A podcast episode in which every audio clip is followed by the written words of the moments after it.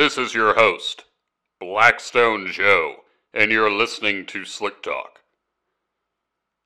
The story you're about to hear is based on true events, but it is a work of fiction.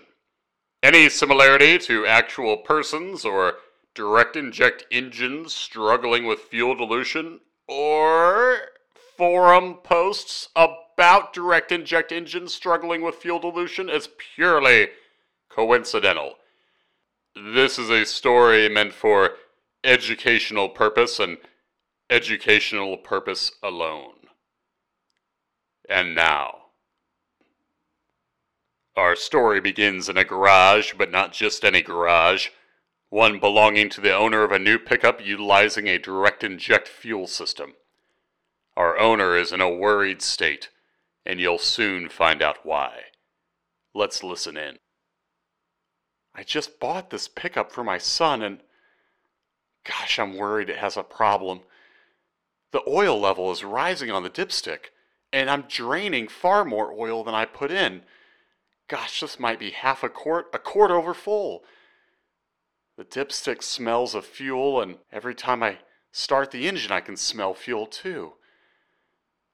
I don't understand what's going on. I I can change the oil, but I'm no expert mechanic. I guess I might check the internet. Some of our listeners already know where this is headed. Our owner is about to wade into the treacherous waters of the internet, racing to find answers on the forums, which are populated with quote unquote experts. It looks like one of these forum users is preparing a reply to our worried owner as we speak. Let's see what advice is about to be offered.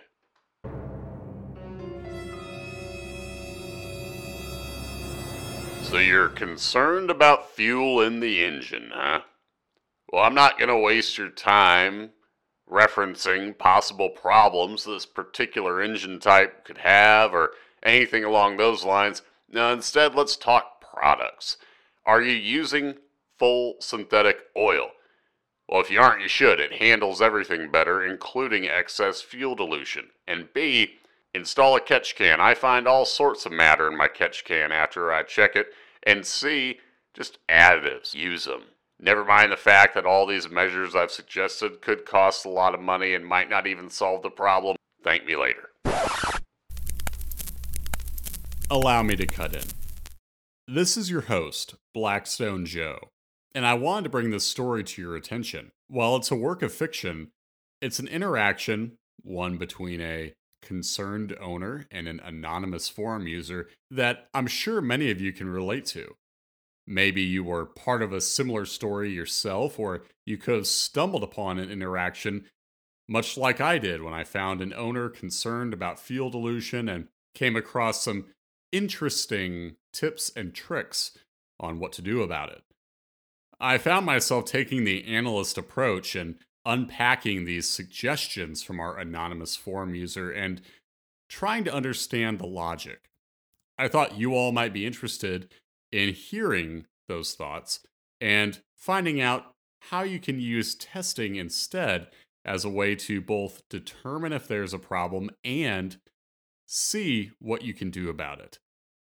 Let's begin with the first suggestion that the anonymous forum user offered up.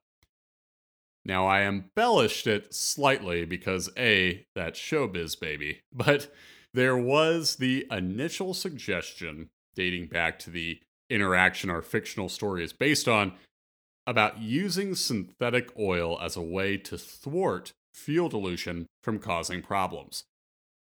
I'm not sure how synthetic oil would supposedly address fuel dilution, or how our anonymous forum user came to that conclusion. Excess fuel will thin conventional oil and synthetic oil alike. I suppose if a user was able to present data of a synthetic oil maintaining a viscosity despite excess fuel compared to a conventional where the same amount of fuel was present, but the viscosity was very thin.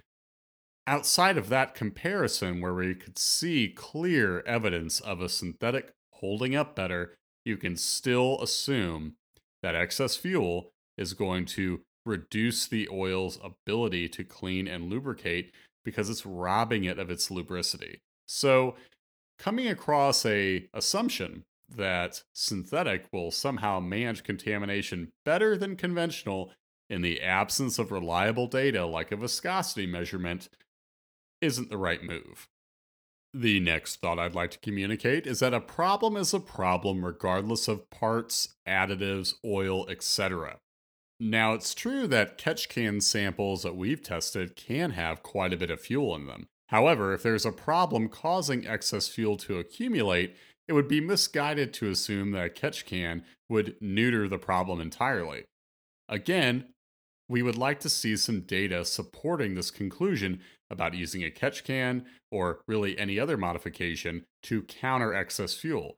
For example, if the forum user was able to present a sample with a catch can in place and a known engine suffering from excess fuel, maybe prior data of the fuel being there, and then fuel clearing up after the modification was in place, then maybe we might have something to go on. But in general, be wary of suggestions where adding a new part or doing something different with driving habits will be the cure. You know, mild amounts of fuel show up quite often and not always due to a problem. In fact, they can be due to normal use, but when you have amounts great enough to cause a rising oil level on the dipstick or the owner draining more oil than they put in, something needs to change. Either there's something wrong with a high pressure fuel pump, an injector, the fuel mapping system. Maybe it's a computer issue causing the engine to use too much fuel. Whatever it may be, adding a modification won't make the root cause go away.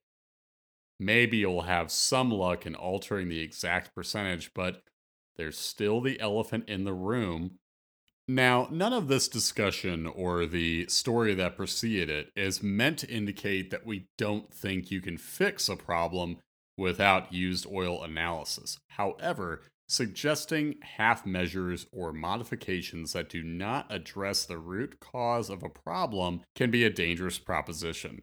Contamination that goes unimpeded can impact the oil's ability to do its job, and as such, the engine's condition will worsen as a result.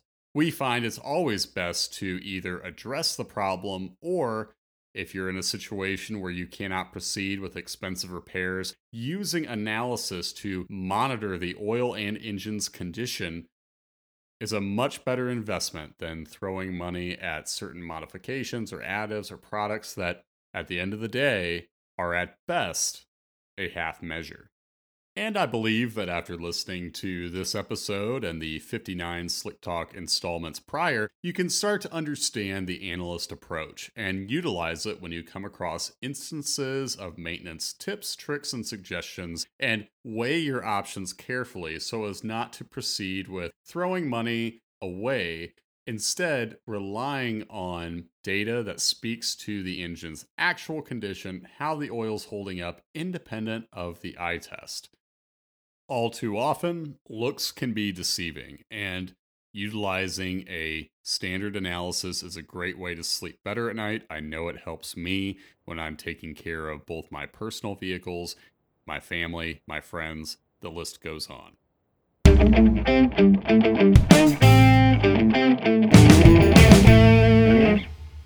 And in recent news over at Blackstone Laboratories, we have new labels and envelopes now.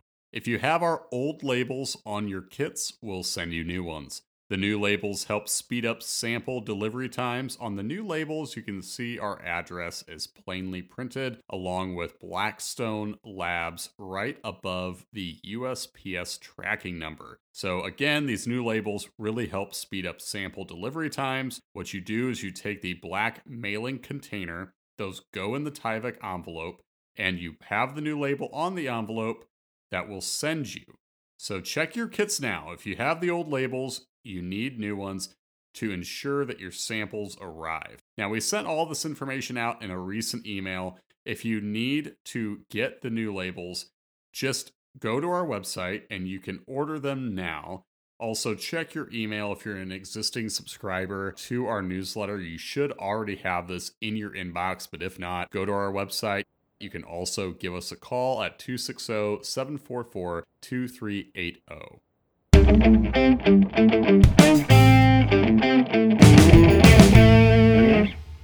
I hope you all enjoyed today's episode. Um, this might not be a regular segment, but if I ever come across instances where I find myself applying the analyst mind to maintenance tips and tricks I come across, and I find them interesting enough to unpack. I will do that again in the future. I hope you don't mind me exercising a little bit of my high school speech and debate skills at the beginning, trying to do a couple character voices, just trying to liven it up a little bit around here. But thank you for following especially this episode. If you've been around with us for a while and you haven't yet left a rating or review, please feel free to do so. A star rating, a comment, it all helps us gain meaningful exposure so we can reach a greater and greater audience. And speaking of a great audience, I wanted to give a shout out to Andy of Madman Motorsport and Matt, fan of the program. Matt, thank you for mentioning us on your recent oil analysis slip. You know who you are. I'm not going to give out full names for obvious reasons, but Thank you so much for the comments that you, the listeners, are leaving on your oil information slips. I have told other analysts to forward those to me so that way I get a chance to see them, give you a shout out. Thank you so much for your support. If you haven't yet, be sure to follow us on Instagram and Facebook. That's where we are most active. We're also working on waking up the Twitter. We have more and more content on the way. Again, thank you so much for listening. This is Blackstone Joe signing off. Thank you.